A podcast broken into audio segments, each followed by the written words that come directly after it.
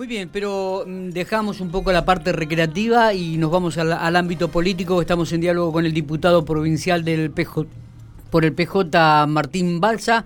Aquí le agradecemos estos minutos. Nos había pedido la posibilidad de eh, tener sus minutos también para defender la ley de plaguicidas, por la cual él también formó parte en la comisión donde se trabajó, se elaboró y se escuchó a todas las voces. Martín, buen día. Buen día, Miguel y audiencia, ¿cómo va? Muy bien, muy bien, todo tranquilo. ¿Cómo arrancas el año? Feliz año, ¿eh? Bien, bien, bien, gracias igualmente. Bien. Un año electoral este, ¿eh? Va a ser un año... ¿Habrá tiempo para lo electoral teniendo en cuenta la situación que se está viviendo? Martín, te saco un minutito del tema.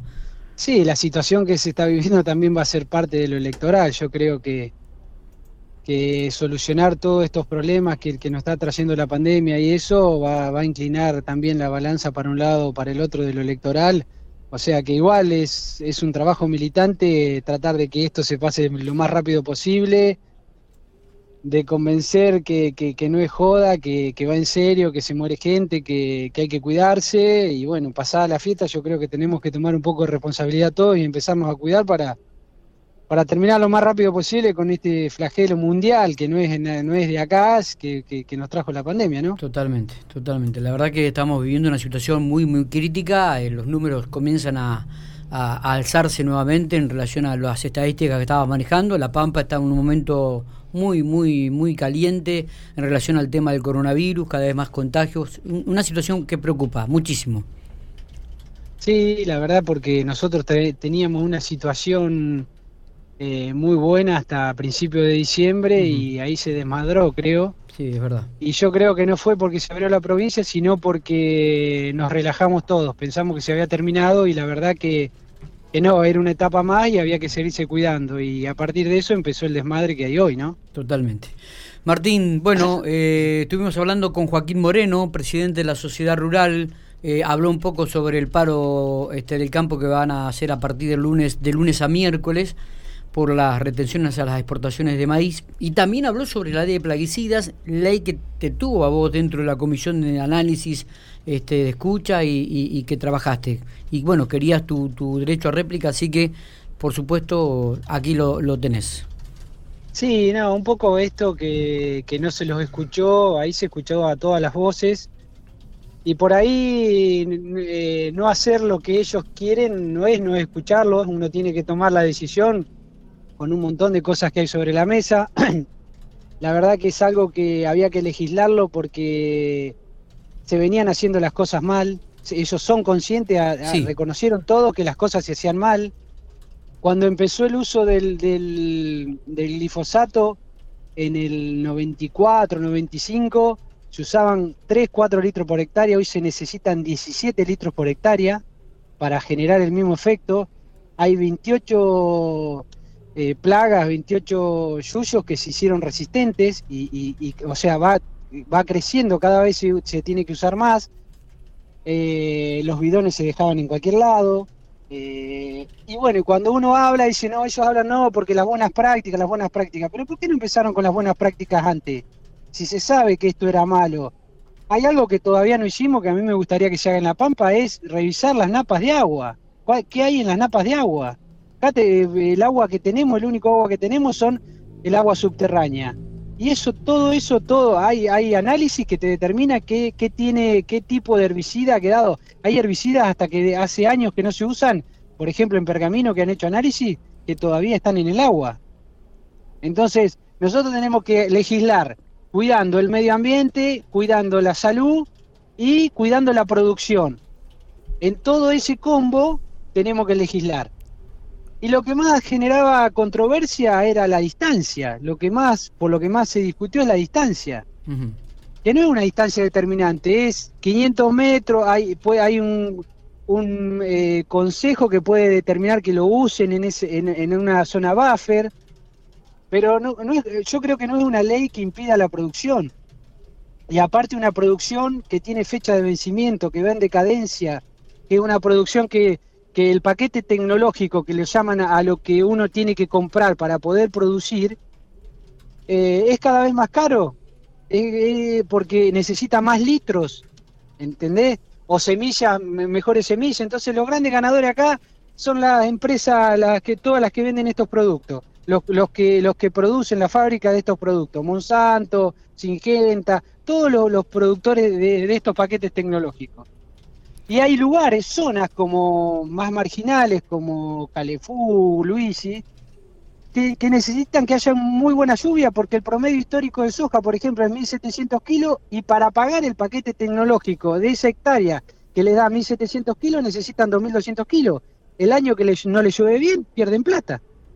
Entonces la realidad que no, que no es que con esto eh, no es producción, esta fue una ley para cuidar el conjunto de, los ciudadanos, cuidar la producción, cuidar la salud y cuidar el medio ambiente. Esa es la realidad. Eh, Martín, buenos días. Matías Oporto te saluda. Eh, de, este reclamo que hacen, por ejemplo, Joaquín Moreno, de la sociedad rural, el otro día estuvimos hablando con un ingeniero agrónomo también, eh, parte del reclamo, como vos decís, es eh, la distancia de 500 y 500 metros por tierra y 3.000 metros por aire. ¿En qué otras cosas quisieron imponer o charlar para acomodar eh, estos, eh, la sociedad rural o, los ingenieros agrónomos y ustedes decidieron en eso y, y por qué fue que se por qué sucedió. No, bueno, la distancia, después, por ejemplo, el nombre, otra cosa era el nombre, que querían poner fitosanitario y no plaguicida.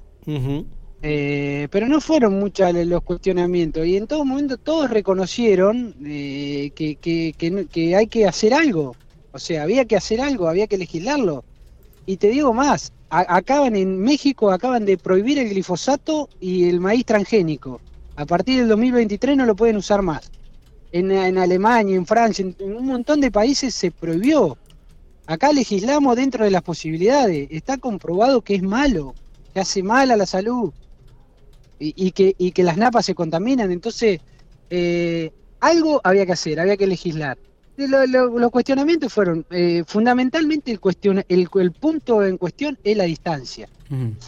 Está bien. Pero también se hizo una ley de, agroecología, hay sistemas agroecológicos que también están funcionando, y, y, se hizo una ley para que esa zona se pueda, y, y, con baja de impuestos, con un montón de cosas, para que esa zona también pueda empezar con un sistema de producción donde sea más, más, saludable, más amigable con el medio ambiente y con la salud humana. Y por ejemplo, en, en, esto te digo, la ley que acaban de sacar en México tienen prohibido para alimentación y de personas y de animales darle eh, semilla eh, eh, producción que se haya usado glifosato. Así que es, cuando va pasando en el mundo es porque algo pasa, no es que es una cuestión, un capricho nuestro, es un, es una necesidad de, ordenar algo que estaba muy desordenado. E, esta determinación de, la distancia, que es lo que marcan como, como mayor disidencia, digamos, eh, ¿cómo se llegó a determinar esta distancia mínima para el fumigado de los lugares urbanos o periurbanos? Eh, fundamentalmente con, legislaciones que hay, qué sé yo, eh, en Córdoba, y hay estudios, ellos hacen un estudio de la deriva primaria. La deriva primaria es lo que la máquina cuando pulveriza, eh, las con gotitas de humedad te determinan y te dicen que a 4 metros ya no hay deriva. La realidad es que hay deriva, por ejemplo, en el, eh, hay deriva secundaria en el, en el, aire, en el vapor. Cuando fue a exponer uno de los, de los justamente que estaba en contra del glifosato, dice que se han encontrado restos de glifosato en el desierto de Sahara y uno dice, ¿cómo? Eh, es volátil también, hay deriva secundaria y terciaria. Eh, cuando se incendió, hubo un incendio en. ¿Dónde fue? Que fue en Australia. ¿Dónde fue que hubo un incendio que llegaba el humo hasta acá? Sí. ¿Puede ser? Sí, sí, sí. Eh, entonces, digo, no, es, no es que solo es lo que cae de la máquina. También hay algo que queda en el aire que vuela un poco. Esa es la realidad y por eso, en, razón de eso, se determina la distancia. Por eso mismo que lo del avión es más lejos, porque obviamente que queda más, más volátil. Esa es la realidad. Eh, sí, también lo que se quejaban los productores agrícolas es que el 10% del área agrícola de La Pampa, que son unas 40.000 hectáreas aproximadamente, no, eh, tendrían que ser cultivadas sin el uso de fitosanitarios. ¿no? Son el 10% de, de, del área agrícola de la provincia. Vos sabés que, que, que no- que la, la ley no, no, es, no es así. O sea, hay tiene que pedir autorización es- esa zona buffer. Esa. Primero de los 500 a los 1500 Sí. pueden usar eh, terrestre. A los 3000. De los 500 a los 3000 pueden usar terrestre. Claro. Y después en esa zona de 500 metros, eh, pidiéndole a, a un organismo que provincial que, que también compone el municipio, pueden sacar una autorización para, para fumigar. Pueden fumigar, eh, con, pero no lo pueden hacer eh, solamente con el procedimiento de la, cer- de la receta mm, eh, agronómica y con, con el proceso normal. Pero pueden, y aparte hay una excepción, por ejemplo, si tienen un ataque de alguna plaga, tucura o algo que eh, también hay excepciones para que, para que se fumigue. Está. O sea, la ley no es restrictiva 100%. Viene a ordenar este, este desmadre que había.